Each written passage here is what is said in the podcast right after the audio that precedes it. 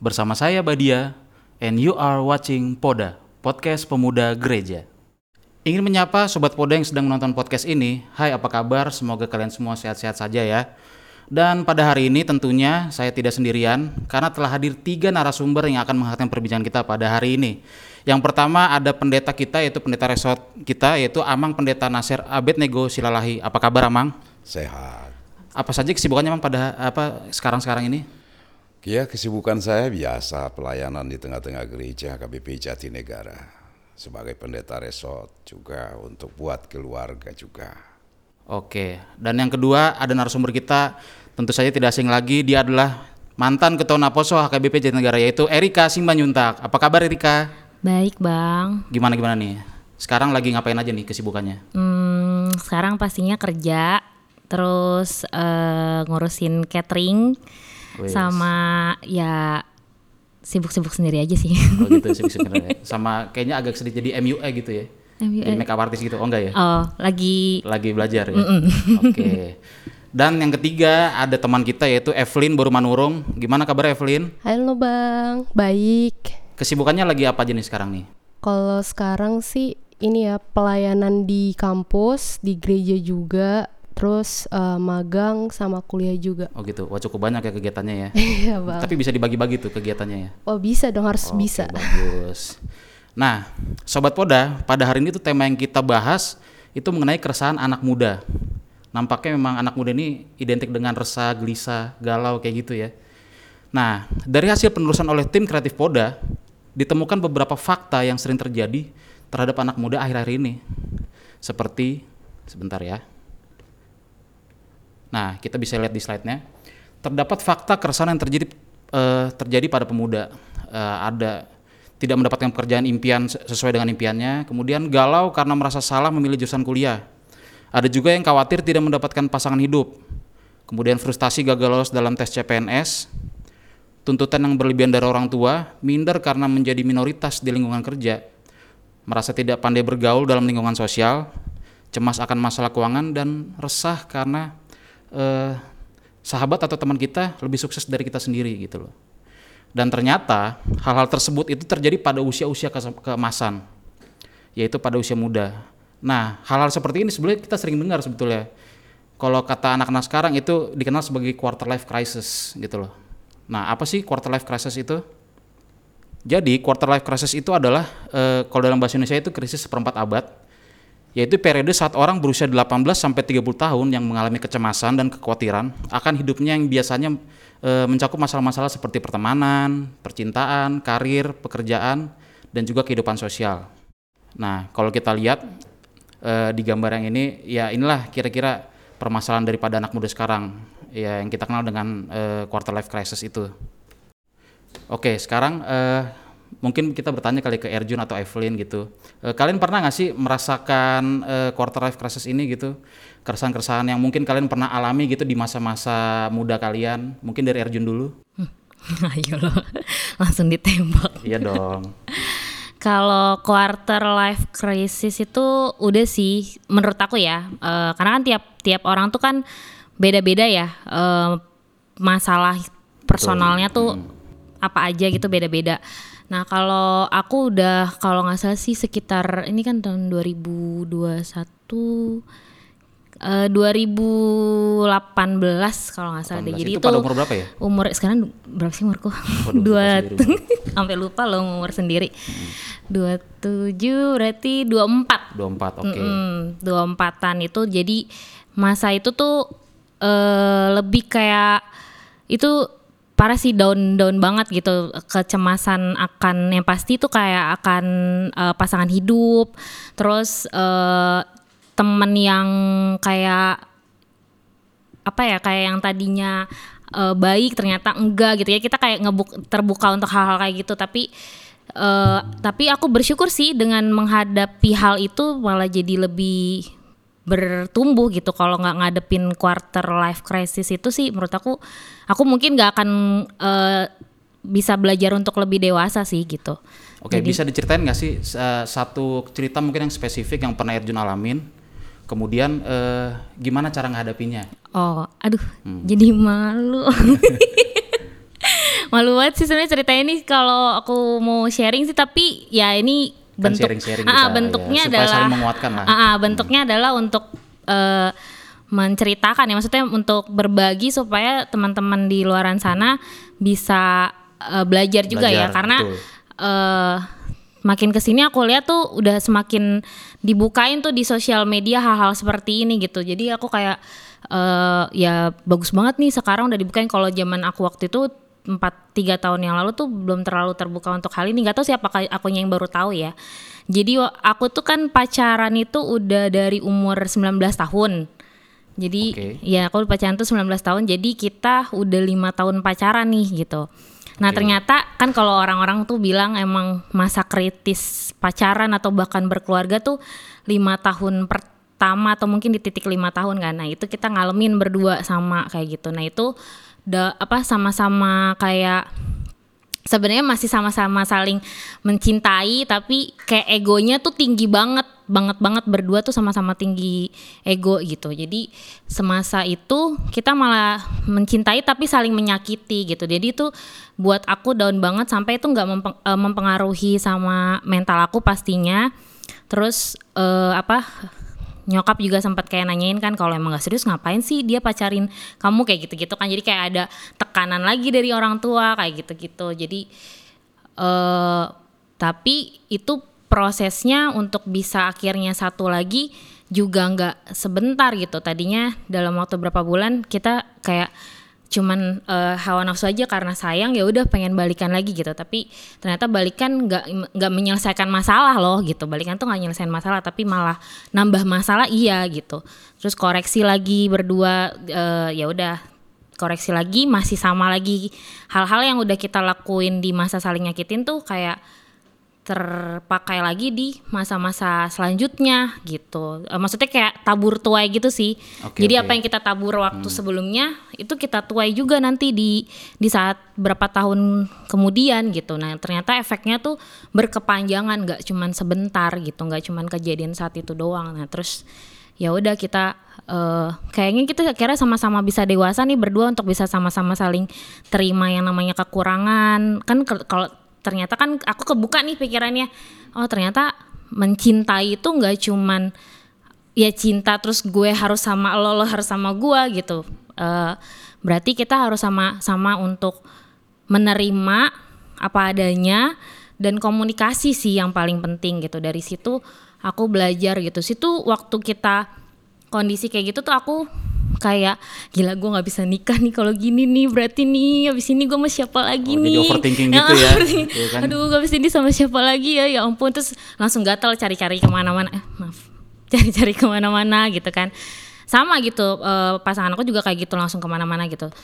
Jadi itu udah overthinking banget sih. Pekerjaan juga jadi mempengaruhi aku juga jadi nggak bisa. Jadi ngaruh ke bidang-bidang lain ya, Mm-mm, pekerjaan, jadi bisa. keluarga juga mm-mm, gitu ya. maksimal di dalam pekerjaan. Jadi apalagi cewek ya gitu kan. Galaunya kan eh kebangetan gitu ya. Pasti kayak nangis di motor lah. Terus eh, entah lagi di rumah gitu kan kepikiran kayak gitu. Jadi kayak aku juga sampai sampai aku juga kan mikirnya ya udah kalau emang Tuhan jodohin kan pasti balikin lagi gitu. Dan itu aku nggak nggak main-main doainnya gitu. Aku sampai sampai puasa sampai persiapinnya sampai kayak gitu gitu. Untuk ini balikan lagi nih jangan sampai nih malah kayak gini lagi nih gitu. Harus benar-benar yang benar gitu. Jadi ya udah dari situ aku belajar untuk komitmen juga gimana harusnya kayak gitu sih. Self love juga aku sadar sih di situ. Awalnya tuh bener-bener nggak bis aku bener-bener sadar sih kayak eh, oh iya gue selama ini eh, aku cukup keras sama pasangan ternyata aku punya masa lalu yang keras dari kecil gitu sampai besar ternyata itu efek banget di kehidupan personal aku ke pasangan gitu. Jadi kayak sadar apa sih yang bikin kamu tuh kayak gini? Kayak gitu sih. Self love tapi sempat self love nya juga kelewatan. Akhirnya itu juga bikin gak bagus juga sih. Self love itu kan ke sini sini banyak orang yang nyuruh self love ya. Iya, iya. mm. sampai padahal Alkitab kan ngajarin kasih juga harus kepada musuh gitu kan. Iya, iya. Nah, sekarang kan self love Self-love. dibukain lagi kalau orang udah nggak bisa kita hargain atau kita ini kita tinggalin kayak gitu kan kalau di duniawi.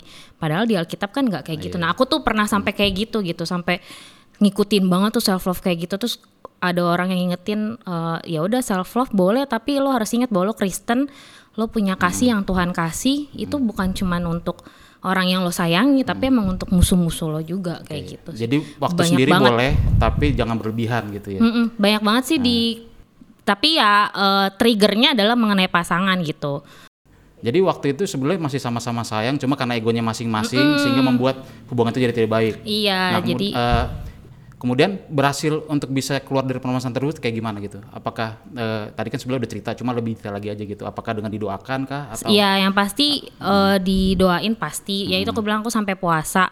Terus sampai oh sam- yang jelas sih komunikasiin sih. Karena eh, selama ini ya cuman sampein maksudnya kayak kita cuman main gestur aja atau mungkin eh, apa ya kode-kode gitu nggak nggak to the point tuh sebenarnya tuh kayak gini loh kayak gini aku terus kayak gini kayak kamu tuh kayak gini kayak gitu jadi komunikasi antar Oke. berdua itu Penting komunikasi ya. Mm-mm, penting banget dan yang pastinya ya diajak berdoa bareng juga jangan jangan kitanya yang berjuang sendiri tapi pasangannya juga nggak mau doa bareng Oke, kayak kalau gitu lagi sih. ke dalam dalam keadaan terluka seperti itu, eh, baiknya gimana sih kalau menurut Erjun? Apakah eh, dua-duanya masing-masing perlu eh, eh, apa retreat dulu gitu? Iya. Sambil merenungkan atau seperti apa gitu? Mm-mm, kan benar. kondisinya terluka tuh. Jadi harus introspeksi dulu kedua belah pihak atau seperti iya apa? bener banget sih bang kayak Hmm. emang perlu banget sih introspeksi diri dulu sih eh ya itu makanya aku bilang karena kita cuman egonya pengen balikan doang balikan tapi belum introspeksi kan Iya, iya. akhirnya begitu lagi kayak gitu terus eh, ya udah makanya aku bilang yang tabur tua itu yang sebelumnya kita pernah lakuin ternyata itu akan berefek di ketika kita balikan itu akhirnya itu yang bikin kita buyar lagi kayak gitu sih jadi introspeksi dulu siap dulu benar atau enggak ini maunya kayak gimana sebenarnya tuh harus disiapin dulu dan emang nenangin diri masing-masing dulu sih sebenarnya Iya, iya. Setuju, setuju sih. Ibaratnya kayak misalkan kita kena pisau nih, ya kan? Ketika kita kena pisau, tapi kita nggak cabut langsung, dimainin kiri kanan atas bawah, otomatis kan lukanya makin gede kan. Ketika lukanya makin besar, penyembuhannya juga makin lama. Jadi ya sebaiknya kalau kita dalam keadaan terluka, sebaiknya kita identifikasi eh, kita identifikasi dulu lukanya di mana, gitu kan. Kemudian jangan terlalu lama di dalam luka itu, kayak gitu maksudnya kan. Mm-mm, Oke. benar Kalau Evelyn sendiri pernah nggak sih merasakan quarter life crisis itu? Eh, seperti apa ceritanya gitu? Coba ceritain aja. Eh, kalau keresahan pasti pernah lah, masa enggak sih? Kalau keresahan kayaknya zaman waktu SMA deh. Gimana tuh pas SMA? Dari kelas 1 sampai kelas 3. Jadi eh, kalau kelas satunya itu itu ya biasalah cinta-cintaan gak jelas. Oh, ini berarti cinta-cintaan lagi nih ya? Oke oke. Nggak apa-apa ceritain aja. Cinta-cintaan gak jelas waktu zaman SMA kelas 1 kalau nggak salah ya. Jadi kayak dia tuh sama aku kayak dia ternyata dia- apa namanya kayak aku tuh sama punya teman gitu kan. Mm. Nah terus eh, jadi aku tuh nggak tahu kalau misalnya eh, temanku ini pacaran sama eh, mantannya pacar aku gitu. Oke. Terus eh, apa namanya aku juga bi- apa namanya awalnya pas ketemu sama dia kan kayak temen aja gitu kan biasa gitu kan. Terus lama-lama dianya suka sama aku. Terus eh, apa eh, pas itu aku nggak tahu nih ternyata di belakangnya mereka tuh main belakang gitu. Misalnya istilahnya eh, selingkuh lah Oh artinya. gitu. Oke. Terus udah tahu kejadian itu, akhirnya aku tanya, lah kenapa ngakuin selingkuh kan? Terus dia bilang, gue lebih sayang sama dia. Oh gitu. Terus di situ langsung ya udahlah lepasin gitu Oh, kan. posisinya Evelyn udah suka nih sama dia gitu ya? Wah udah banget Oh, malah. banget ya. Iya. Namanya juga kan anak-anak SMA kayak gimana sih kan bang? Kayak ya masih cinta-cintaan gak jelas. Iya iya iya. Terus eh, kelas 2 itu kayak udah fokus saya gitu kan belajar gitu kan. Eh, terus di masa les itu ketemulah eh, cowok ya pokoknya eh, sama-sama levelnya lah dalam les bahasa Inggris gitu kan. Oh ini orangnya udah berbeda lagi? Ya udah beda Oke, dong. ya lanjut lanjut. Kan masih cinta-cintaan Iya, iya, zaman iya. SMA. Oke, iya. Terus ya udah kan, terus kenal sama dia, pacaran sama dia. Tapi eh, anehnya gitu kalau sama dia kayak kayak berasa bukan orang pacaran, kayak berasa eh, musuh gitu, musuh dalam kompetisi gitu. Oh gitu. kayak istilahnya iya. eh, lu nggak pinter, lu bukan pacar gue gitu. Hmm, Kayak lu nggak bisa eh, sekolah dengan baik gitu terus lo jadi cewek yang nggak pinter lu bukan pacar gue kayak gitu jadi kayak istilahnya kayak berasa eh, lagi lomba- terus gitu ya? iya kayak Hmm. lagi kompetisi ilmiah kayak gitu kan Hmm. Terus eh sempat aku sama dia tuh nggak kontekan satu tahun lebih, kayak Hmm. bener-bener kayak berasa musuh kan. Jadi kayak kayak apa sih nih orang kayak nggak jelas banget gitu kan. Terus akhirnya pas dia nggak ada kabaran sama akunya kan, eh, dia datang tiba-tiba kayak "Eh, maaf ya Lin, gue eh, mau minta putus gitu. Why gitu kan? Oh tapi udah sempat jadian sebenarnya ini. Udah tapi Oke. eh PDKT jadian juga kayak Hmm. musuh gitu kayak berkompetisi eh, menang-menangan gitu loh. Menang-menangan dalam pelajaran gitu. Iya. Positif dong sebenarnya. Tapi eh, ini juga sih dia anaknya cuek. Terus kalau udah kayak misalnya lagi ketemu gitu kan, bahasa itu bukan eh, kalau anak-anak zaman sekarang kan kalau manggilnya kan papi mami gitu ya. Ih, Kalau sedap, papi mami. Hmm. Wih ada dong. Ayah bunda. Nah. Iya, kan suka dengar tuh ya kayak Hmm. teman-teman tuh manggilnya papi mami kayak aneh banget gitu kan. Kalau kalau kalau aku sama dia tuh kayak lo gue terus kita Oke. bahas bukan kalau orang pacaran kan bahas ya ih kayaknya seru ya gini gini. Kalau kalau aku sama dia tuh enggak kayak kayak bahasa tuh tentang ilmiah gitu kan. Kayak lomba emang bener posisinya. Aku lagi lomba juga dianya juga sama gitu kan. Tapi eh, kita materi ilmiahnya beda gitu. Dia kan lebih arah politik aku kan lebih arah yang eh, istilahnya tuh kayak ipa-ipaan gitu loh. Oke. terus eh, udah lama nggak ada kabaran terus dia minta putus terus kutanya why? gitu kan akhirnya dijawab karena kamu tuh nggak secantik kayak cewek lain Ih, Duh, yang mana sih orangnya? Asik. ada sesuatu lah terus eh, kamu nggak secantik cewek lain terus you are not like another girl gitu kan kayak kayak hah maksudnya gimana nih padahal terus Evelyn kurang cantik apa coba gitu. wah thank you loh Iya, bang iya. Lanjut. terus eh, kayak oh my god oh gitu ya. Terus eh, dia bilang lagi kamu tuh gendut tau gak sih Lin? Terus kamu tuh gak secantik cewek lain gitu. Lu perbaikin dong fisik lu gitu. Terus kalau gue lihat-lihat kalau lu lagi lomba kayaknya lu kurang debat deh. Terus emang dia anaknya demen debat banget bang kalau dalam lomba. Kayak istilahnya kayak eh, pertanyaan dari si ini dia langsung kayak cepet gitu kan.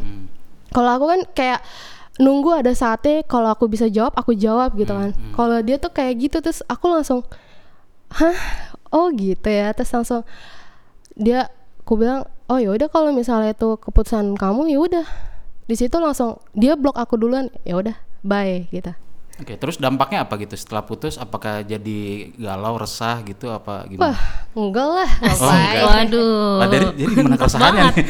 Gitu. ya kalau kalau keresahannya sih waktu pas zaman pacaran sama dia sih yang nggak ada kon- nggak ada kabaran satu Oh, tahun lebih kayak hmm.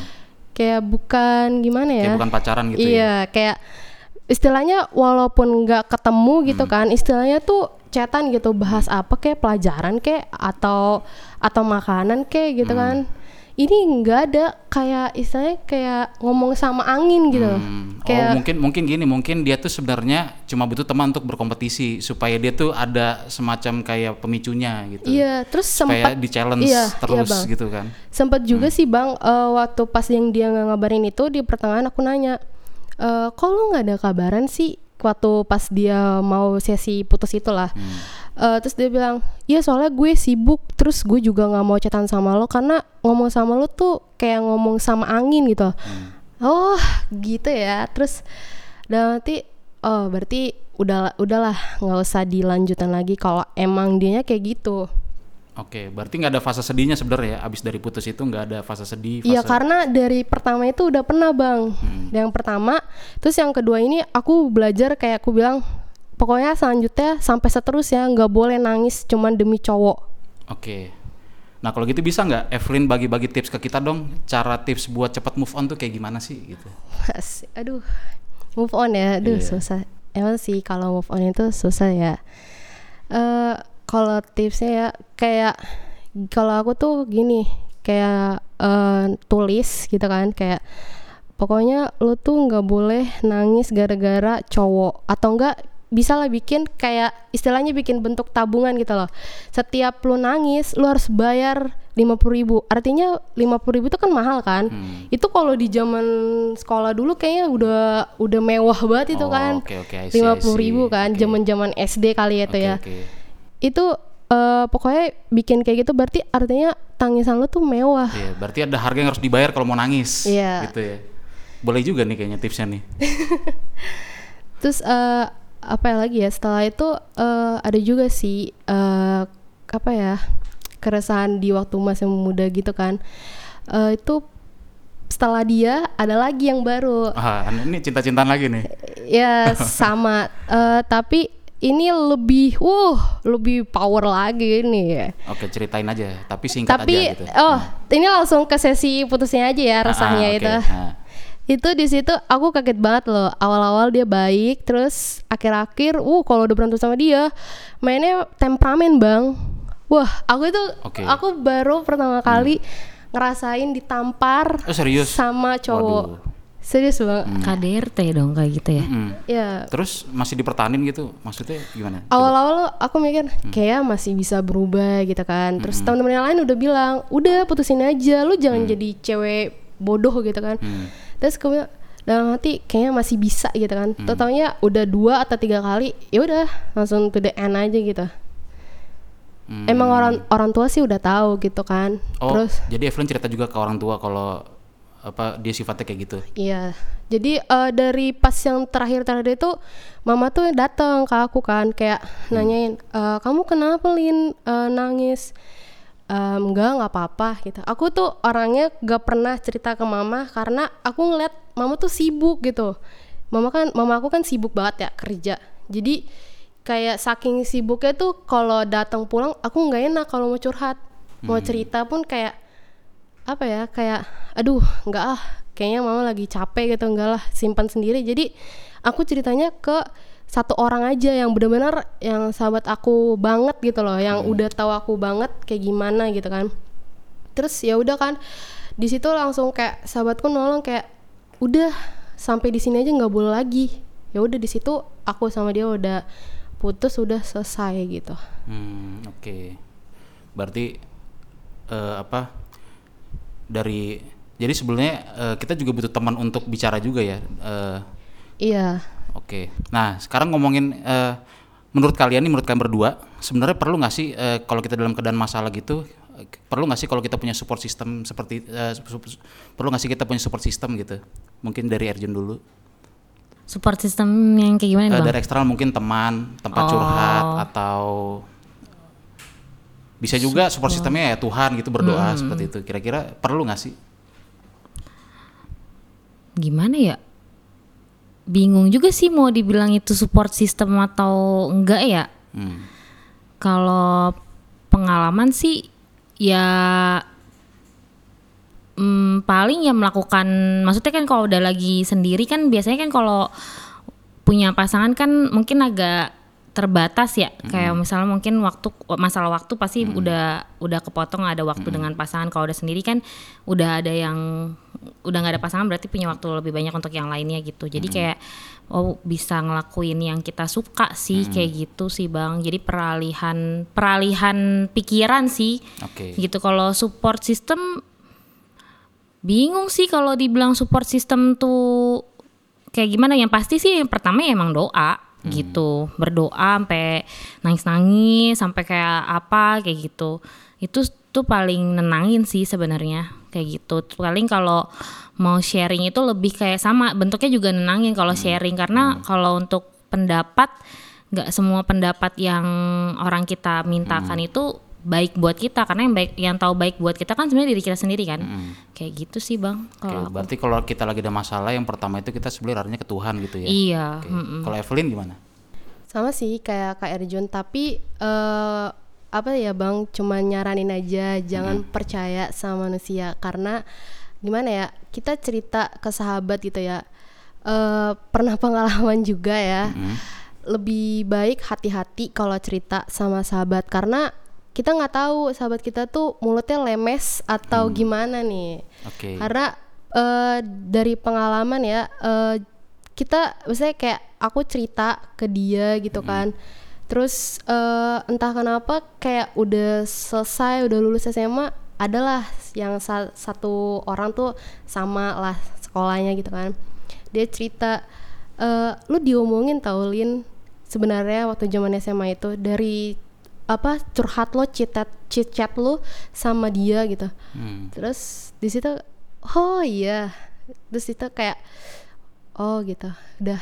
Nih kayak udah tahu. jadi di situ aku belajar oke berarti aku nggak boleh cerita lagi sama orang yang sembarang lagi. Jadi aku hanya cerita yang bener-bener yang aku percaya dan aku benar aku kenal. Jadi kayak istilahnya berteman boleh cerita boleh Tapi lihat dulu orangnya ya. Iya, tapi lebih selektif lagi gitu. Karena kita nggak tahu itu temen atau temen tuh sahabat atau sahabat. Karena sahabat itu mungkin di depan baik gitu kan ya. Kayak kayak kita dilayanin kayak like princess gitu kan. Tapi di belakang tuh nggak tahu bisa aja kayak nenek sihir kan. Iya benar-benar. Padahal kita lagi jatuh kemudian diomongin lagi makin jatuh lagi Iya, gitu ya. betul. Oke. Ya. Terus mau nanya nih ke Amang Pendeta nih. Amang, kira-kira menurut dari eh, dari sudut pandang Amang sendiri, kenapa sih eh, para pemuda ini atau naposo kita ini eh, apa identik dengan keresahan seperti itu Amang? Ya, terima kasih. Memang boleh dikatakan masa muda adalah sebenarnya masa yang indah. Tapi masa muda indah karena bisa mengontrol emosi.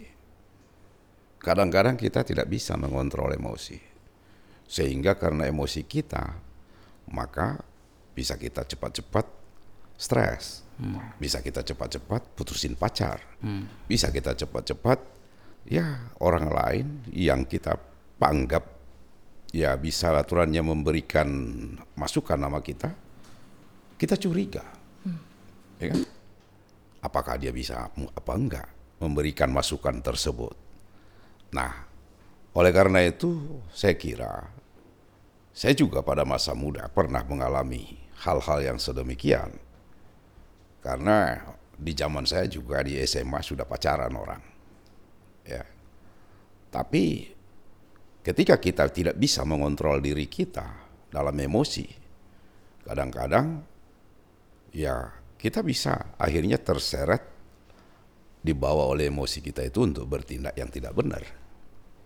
Menyakiti hati seorang perempuan dan juga tidak peduli sama orang. Nah, kalau emosi kita tidak bisa kita kontrol. Oleh karena itu, ya saya kira salah satu jalan untuk mengatasi ya masalah keresahan di masa muda kita itu ya kita harus benar-benar ya bisa mengontrol emosi kita di samping kita berdoa kepada Tuhan ya. Nah perlu juga saya kira pendampingan dari seseorang yang bisa kita anggap menjadi tempat curahan hati kita. Siapa? Dan jangan salah. Bisa banyak teman menjadi kita anggap bisa curahan hati kita tahu-taunya bukan. Justru ember mulutnya. Betul. ya. ya kan? Nah oleh karena itu saya kira di sinilah peranan daripada tokoh-tokoh agama.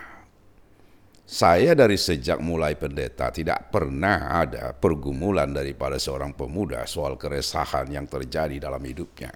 Disampaikan sama saya. Karena mungkin dipandang pendeta itu tidak mungkin bisa untuk memberikan masukan. Ya kan? Nah juga keluarga-keluarga yang sampai kepada perceraian pun tidak pernah membawa permasalahan apa sih yang terjadi di tengah-tengah rumah tangganya. Nah, saya kira juga ini perlu karena pendeta itu juga sudah belajar counseling.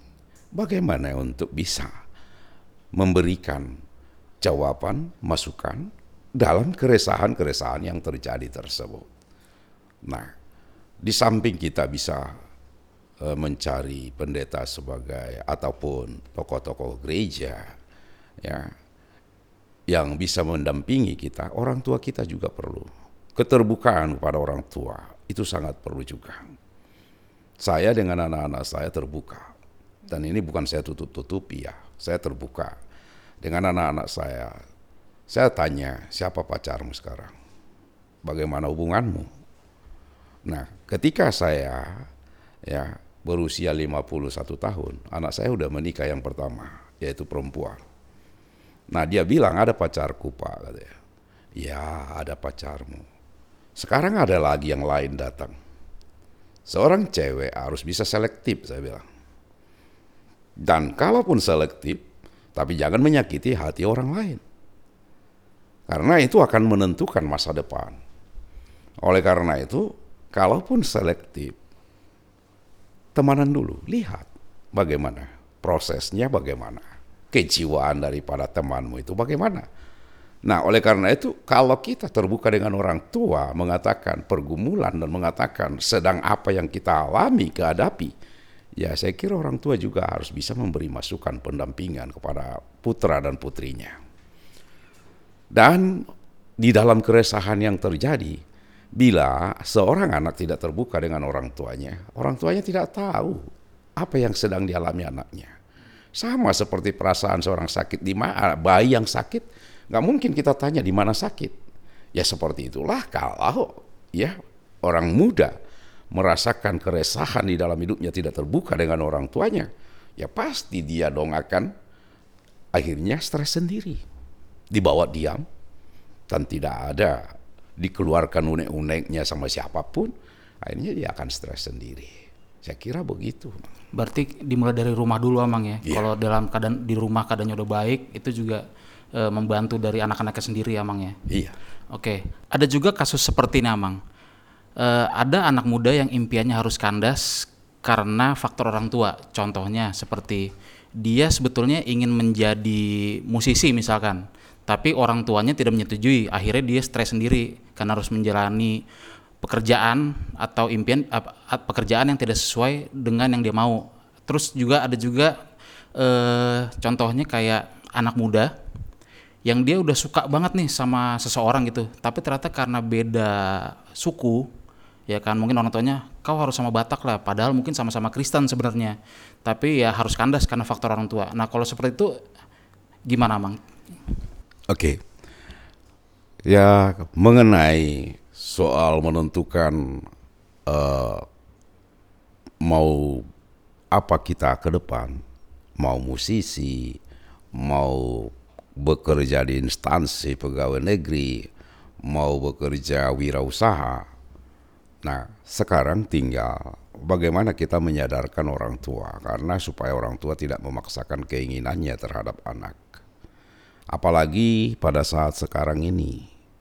Nah, kita harus bisa menjelaskan kepada orang tua, andaikan kita kerja di perusahaan yang seterusnya kita harus tetap menjadi pekerja yang harus waktunya ditentukan oleh perusahaan dan tidak akan bisa berkesinambungan. Ya. Nah, mungkin juga orang tua akan sadar akan hal itu dan bisa untuk ya eh, menentukan pilihan anaknya itu boleh dan tidak akan melarang. Karena orang tua selalu menginginkan anakku harus seperti inilah, sama seperti saya dulu. Ketika anak saya SMA adalah generasi saya sebagai pendeta. Tapi kan tidak bisa saya paksakan harus menjadi pendeta anak saya. Biarlah mereka berkembang sendiri. Dan memang kita hanya memberikan arahan sebagai orang tua untuk menjadi pilihan bagi anak-anak yang dititipkan Tuhan bagi kita. Contoh, kalau andaikan anak kita meminta untuk anaknya nantinya ya menge- yang bisa dengan jurusan IT, tapi kita jangan paksakan harus ke dokter dong. Ya biarlah anak itu menentukan pilihannya, tapi kita harus dorong pilihan itu bagaimana ke depan. Apakah bisa dia memberi jaminan akan di, dirinya nantinya ke depan untuk hidupnya ke depan atau tidak. Kan gitu. Karena kadang-kadang ya usia-usia SMA juga masih labil. Ke situ orang menentukan jurusannya ke situ dia. Ya kan? Bukan karena didasari ada minat dan bakat. Nah ini perlu digali minat dan bakatnya. Supaya jangan salah menentukan karena ikut-ikutan. Ya kan? Nah kalau andaikan dipaksakan oleh orang tua, keinginan orang tua. Kalau anaknya jadi stres bagaimana? Siapa yang akan merasakan hal itu? Kan orang tua juga akan merasakan hal itu, ya kan? Dan dia akan tersita waktunya untuk memberikan kepada anaknya nanti motivasi lagi. Nah, sekarang tinggal saya kira perlu kepada usia-usia muda seperti anak-anak muda untuk menentukan masa depannya, lihatlah. Dan kalaupun yang kita tentukan itu ya tidak masuk di akal orang tua, tapi kita harus percayakan bahwa orang tua nanti bisa akan menerima. Saya tadi malam tertarik dengan menonton film legendaris pemain sepak bola, Pele. Pele menentukan pilihannya supaya menjadi pemain sepak bola. Ibunya mendukung, bapaknya mendukung. Nah, mungkin di awalnya bapaknya tidak mendukung sebenarnya. Supaya anak ini mengerjakan pekerjaan menjadi sama seperti bapaknya kerja di rumah sakit gitu. Nah, tapi karena ibunya mendorong Pele, akhirnya dengan dia berlatih keras bisa Artinya pemuda itu harus ada percaya diri untuk menentukan masa depannya. Percaya diri itu perlu ditopang, harus bisa mengontrol emosinya. Jangan karena dibilang orang tua begini-begini terus langsung marah. Langsung dikat orang tua ya, orang tua yang jelek berpikir negatif. Jangan begitu. Ya kan? Beri masukan kepada orang tua supaya orang tua sadar akan hal yang ditentukan oleh anaknya adalah baik untuk dirinya. Ya kan? Mau jadi artis silakan aja. Yang penting artis yang tetap berpegang teguh di dalam imannya. Nah mau menentukan pilihan hidupnya. Kalau memang ya dia mau tentukan pilihan hidupnya dari suku lain, silakan. Tapi sebagai orang yang percaya kita kepada Yesus, ya kita juga harus tetap seimanlah dengan kita itu lebih baik, ya. Dan kalaupun tidak seiman, harus bisa kita arahkan menjadi satu iman dengan kita. Dan ini pun perlu disadarkan apakah kalau orang Batak sudah lebih baik dari yang suku lain. Nah, ini orang tua perlu disadarkan. Tapi ya ada baiknya karena orang tua sudah melihat sukunya itu lebih baik dari suku yang lain dengan pengalaman dari mamanya bagaimana mamanya bertanggung jawab di dalam rumah tangga tersebut dia lihat suku yang lain tidak bertanggung jawab di dalam rumah tangganya terhadap anak-anaknya. Nah itu mungkin membuat orang tua ragu dengan suku yang lain. Tapi kalau disadarkan itu mungkin ada ya terjadi. Tapi tidak semua suku yang lain itu tidak baik. Tapi bisa saja baik. Gitu maksudnya. Berarti kalau saya boleh ambil kesimpulan bahwa sebenarnya kadang belum tentu orang orang tuanya melarang, tapi mungkin dari kitanya yang kurang effort untuk meyakinkan orang tua tentang pilihan kita seperti itu Amang ya? Iya. Oke. Anak muda juga perlu memberikan penjelasan yang baik terhadap orang tua. Jangan marah duluan. Jangan emosi duluan.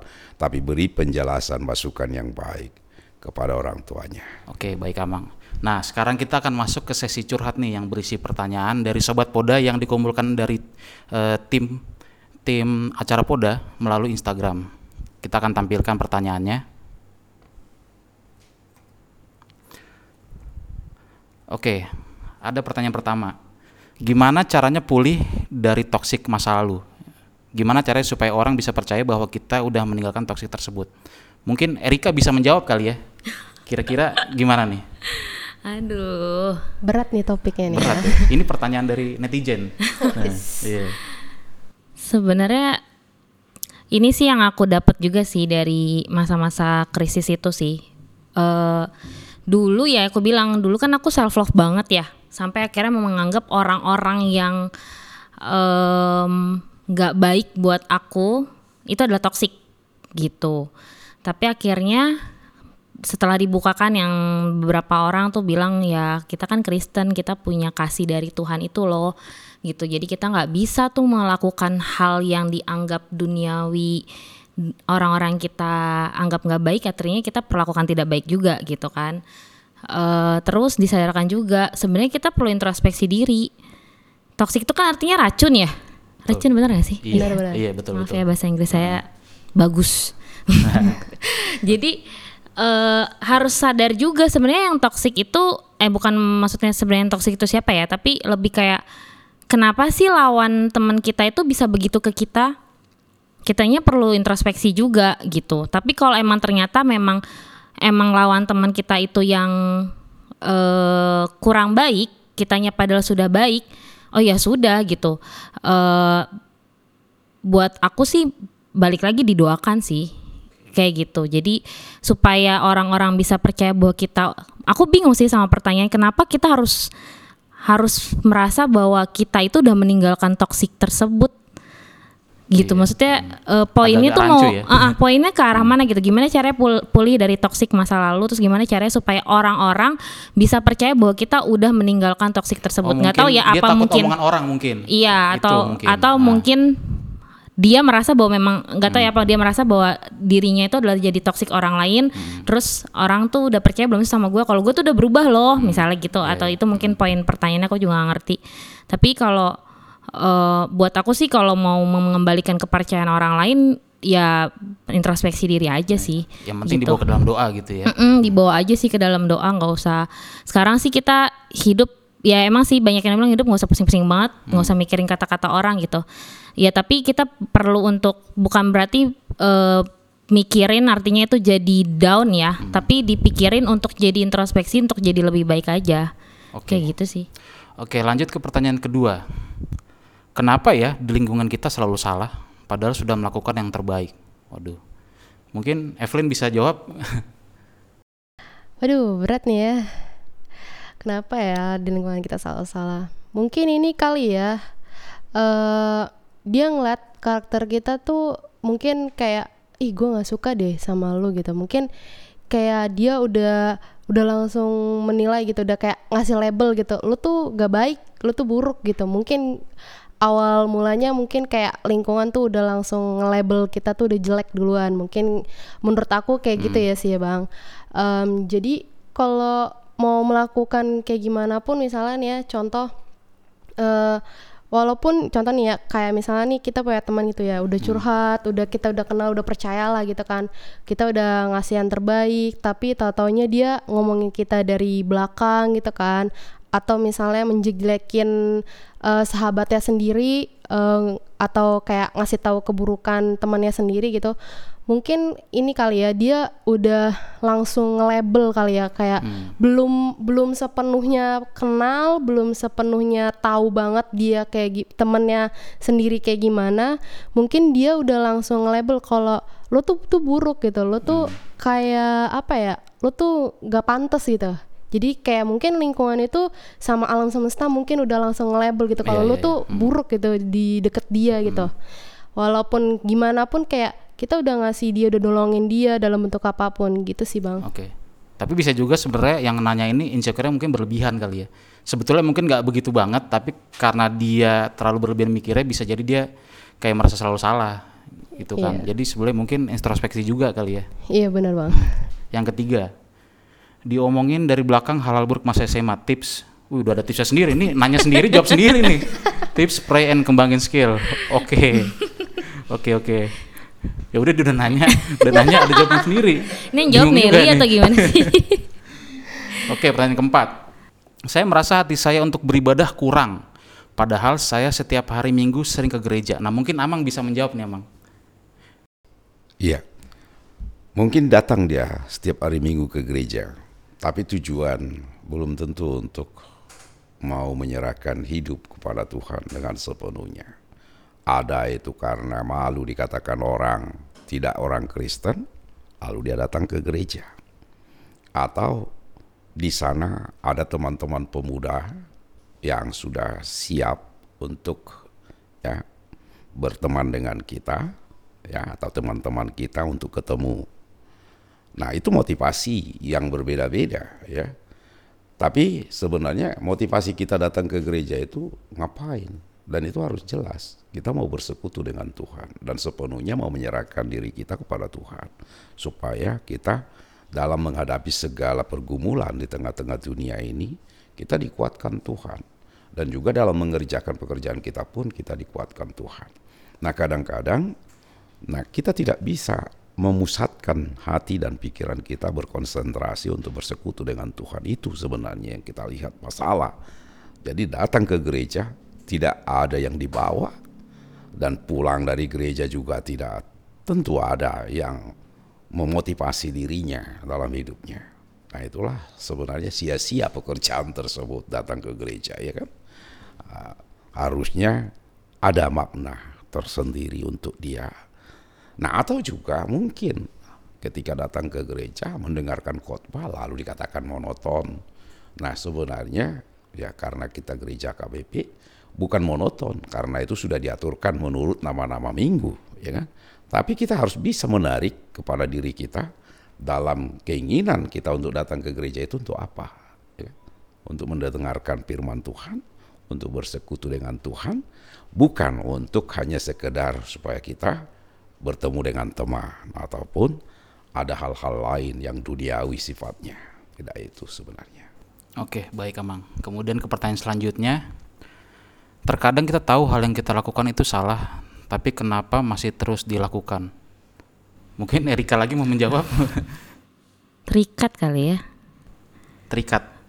Iya. Bisa jadi ini kali bang kecanduan kali ya. Iya. Kecanduan. Kayak, iya, Hmm. kayak misalnya kayak kayaknya enak nih, terus pengen deh lakuin lagi, lakuin lagi kayak gitu sih. Kayak istilahnya Hmm.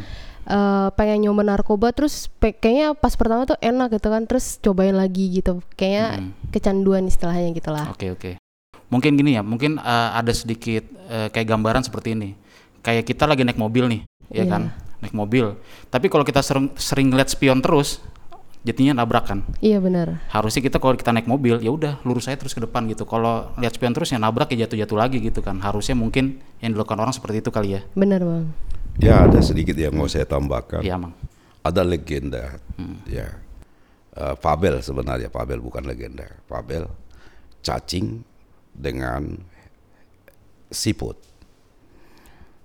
Si cacing kan di lumpur, yang jorok-jorok tempatnya. Nah, si siput pernah berkata kepada si cacing, "Eh cacing, ngapain aja kamu di situ? Itu kan jorok tempatmu. Sesekali keluar kau dari sarangmu itu." Apa kata si cacing? Begitupun tempatku ini sudah nikmat bagi saya katanya. Katanya seperti itu. Jadi berarti orang selalu melakukan dosa itu karena sudah nikmat dalam hidupnya. Dia rasakan. Dan tidak bisa lagi dia menggeser dari hal tersebut. Kotoran-kotoran yang menempel pun kepada tubuh si cacing itu tidak dipedulikannya karena sudah hidupnya merasa ya enak di sana. Jadi melakukan dosa itu kalau sudah dirasain enak, enak pasti dan tidak akan mau keluar dari sana. Dan tidak akan jijik melihat dosa itu. Sama seperti si cacing tadi dengan kotoran tadi. Ya, mungkin itu yang saya bisa tambahkan. Oke, baik Amang. Kemudian pertanyaan terakhir nih, gimana sih menegur seseorang yang sudah lewat batas dalam bercandaannya? Bersembunyi di balik kalimat gitu aja baperan. Ada nggak sih solusinya selain mendoakan orang tersebut? Nah mungkin siapa yang mau jawab nih kira-kira? Evelyn atau Eri- Erika? Berat ya pertanyaannya. Berat semua. Wih, sudah Tapi emang apa semenjak ada kata baperan itu orang jadi mudah apa jadi susah untuk minta maaf nggak sih? Bener nggak sih? Wah bener Iya banget kan? bang. Karena level baperan orang tuh kan beda-beda. Ah lu gitu aja baperan padahal dia nggak tahu level baperan dia segitu di kita tuh udah nyakitkan gitu kan. Iya, kadang juga Hmm. orang tuh kayak bilang gitu aja baperan ah elah lu cemen banget sih. Kadang kayak orang ngomong kayak gitu tuh gak ngeliat kayak mental orang tuh beda-beda kan ya bang ya. Ada yang mungkin kayak ih lu ih, lu gendut banget sih lu lin gitu. Kadang kayak eh, apa yang kita omongin gitu, apa yang kita keluar tuh kadang bisa nyakitin loh ke orang gitu. Kadang tanpa kita sadari gitu ya eh, keluar kata yang bener-bener kayak mungkin menurut dia tuh udah toxic banget tuh kata-katanya. Jadi eh, kita setiap ada kata-kata yang keluar tuh kita nggak ngeliat mental nih orang tuh gimana nih siap gak nerima gitu. Kadang kan ada juga kan yang nggak terima gitu. Bisa mungkin dia kayak terima oh iya thank you ya thank you gitu. Tapi di belakang dia bisa sedih lah, bisa depresi lah. Ada juga yang mungkin bisa langsung ke psikiater mungkin kan kita nggak tahu. Iya, Jadi karena setiap orang beda-beda sebenarnya kan. Level Iya. emosinya pun berbeda sebenarnya kan. Bener, tapi selalu ada aja gitu kan kayak langsung di akhirnya ya elah gitu doang gue bercanda kali gitu. Bukan masalah bercanda tapi masalahnya mental orang tuh beda gitu. Mungkin ada yang terima siap kayak slow gitu kan ya kayak oh ya udah kayak anggap angin aja gitu. Tapi ada orang yang nggak bisa karena mental orang tuh beda-beda bisa jadi kayak mungkin dia punya penyakit gitu. Wah itu bahaya banget sih bang. Setuju, setuju, setuju. Oke, yang terakhir nih, kira-kira pesan apa sih yang ingin disampaikan oleh Evelyn, oleh Erika, dan juga Amang Pendeta kepada eh, penonton podcast kita? Mungkin dari Evelyn gitu. Apa nih pesan-pesannya?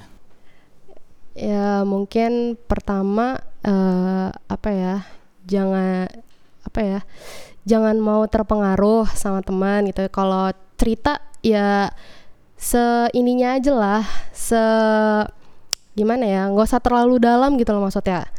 Terus eh, kedua kalau misalnya kayak pergaulan yang menurut kalian itu udah toxic banget jangan jangan apa jangan masuk dalam lagi karena itu bisa jadi kayak kesehatan mental orang tuh bisa langsung down banget gitu terus yang ketiga eh, tolong kalau misalnya eh, mau keluarin kata-kata atau misalnya nih kayak eh, mau bikin dia down banget jangan pernah keluarin kata-kata yang toxic ataupun kayak kata-kata yang gak enak. Karena kita nggak tahu mental seseorang tuh eh, bisa atau enggak dia baik atau enggak mentalnya dia eh, punya penyakit gak sih gitu. Kalau dia punya penyakit jangan karena itu bahaya banget buat dalam dirinya gitu. Karena kita nggak tahu ke depannya dia gimana bisa. Jadi pas kita udah selesai ngomong itu totonya gantung diri kan bahaya kan jadi itu aja sih kayak lebih berhati-hati dalam pergaulan terus kata-kata kalau bisa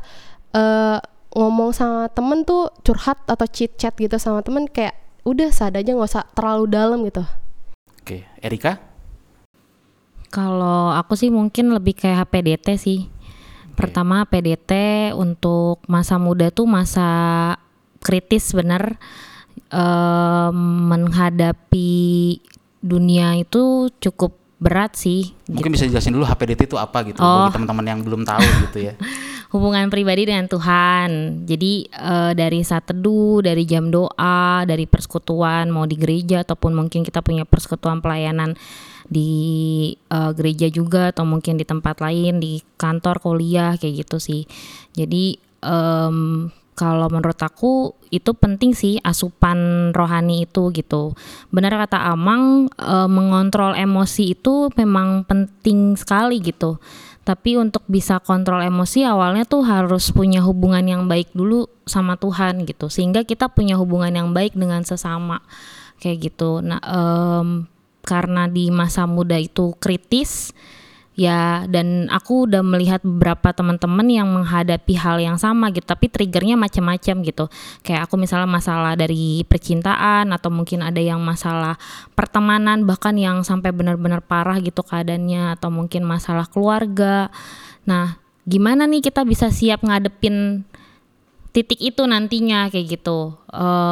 Nggak bisa cuman let it flow aja gitu tapi kita punya punya iman yang kuat. Jangan sampai eh, ketika kita ngadepin titik itu apalagi kan mas eh, pemuda tuh banyak banget kan yang bunuh diri Benar, karena udah sampai di titik-titik itu gitu. Jadi ya itu iman yang kuat itu ya lewat HPDT kita sama Tuhan gitu Terus ketika HPDT baik yaitu hubungan dengan sesama juga perlu diperbaiki gitu. Kalau memang ketika kita punya banyak masalah dengan orang yang banyak, artinya berarti kita yang salah nih. Apa yang salah sama diri kita? Kita koreksi diri gitu. Jangan menganggap orang lain itu yang toksik. Jangan-jangan kitanya yang salah gitu kan. Jadi kita koreksi diri eh, dan eh, untuk menyatakan diri nggak perlu eh game apa nggak perlu nunjukin banget gitu. Semua kan perlu proses dan perlu waktu ya. Progres itu paling enak sih sebenarnya. Nikmatin masa-masa bertumbuh itu nggak emang waktu dalam sebulan dua bulan gitu. Ketika lo udah bertobat kita lo sadar emang apa yang harus diperbaiki itu butuh waktu mungkin 2 sampai tiga tahun ke depan. Dan itu emang waktu yang yang menurut aku udah cukup akan matang sih gitu. Jadi jangan berharap sebulan ke depan gue akan baik nih nanti sama si A gitu nggak bisa gitu semua pakai proses gitu itu sih paling kalau aku jadi kuncinya sih itu sih hubungan pribadi dengan Tuhan Oke, kemudian yang terakhir dari Amang Pendeta ada pesan-pesan apa? Iya, kita harus senantiasa memelihara hubungan yang baik bagi sesama, peringatan juga terutama bagi keluarga orang tua dan teman dan terutama Tuhan. Pada firman Tuhan di sini saya bacakan dikatakan, "Hai anak-anak, taatilah orang tuamu dalam segala hal, karena itulah yang indah di dalam Tuhanmu." Ya. Hai bapak-bapak, jangan sakiti hati anakmu. Artinya di sini orang tua juga harus memiliki hubungan yang baik dengan anak-anaknya. Anak-anak juga harus memiliki hubungan yang baik dengan orang tuanya. Dan anak-anak juga harus memiliki hubungan baik sesamanya. Dan untuk memelihara hubungan yang baik tadi, kontrollah emosimu. Dan dengan mengontrol emosi, ya kita tidak hanya bisa dengan eh hidup kita dengan ego kita sendiri tapi kita harus juga hidup di dunia ini berteman. Tidak mungkin kita hidup sendirian di dunia ini. Terutama bila kita melakukan ibadah kita kepada Tuhan, pasti Tuhan akan menguatkan kita dalam menghadapi segala hal dalam kehidupan kita. Itu saja yang bisa saya sampaikan. Baik, Amang. Ya, nggak terasa obrolan kita udah sampai satu jam nih. Dan dari diskusi ini kita bisa menarik beberapa kesimpulan. Uh, yang pertama, mengontrol emosi ketika ada masalah. Kemudian kalau ada masalah dibawa dalam doa. Benar. Seperti yang kita bilang HPDT dengan Tuhan gitu kan. Lalu ketika ada masalah coba introspeksi lagi. Lalu ketika sudah introspeksi mencoba untuk bangkit kembali. Terus kemudian jangan pernah membandingkan diri kita dengan orang lain karena proses setiap manusia itu berbeda. Hmm, benar. Ya kan. Sobat Poda, apa pun yang terjadi di dalam hidup kita, yang penting jangan pernah menyerah. Kita boleh kehilangan segalanya, tetapi kita tidak boleh kehilangan semangat. Seperti yang tertulis pada firman Tuhan pada Filipi 4 ayat 6. Janganlah hendaknya kamu khawatir tentang apa pun juga, tetapi nyatakanlah dalam segala hal keinginanmu kepada Allah dalam doa dan permohonan dengan ucapan syukur. Nah, kita udah sampai di penghujung acara nih. Jangan lupa saksikan episode Poda selanjutnya yang tentunya dengan tema-tema yang lebih menarik lagi. Dan jangan lupa untuk komen, like, dan subscribe channel HKBP Negara. Saya Badia, undur diri, sampai jumpa.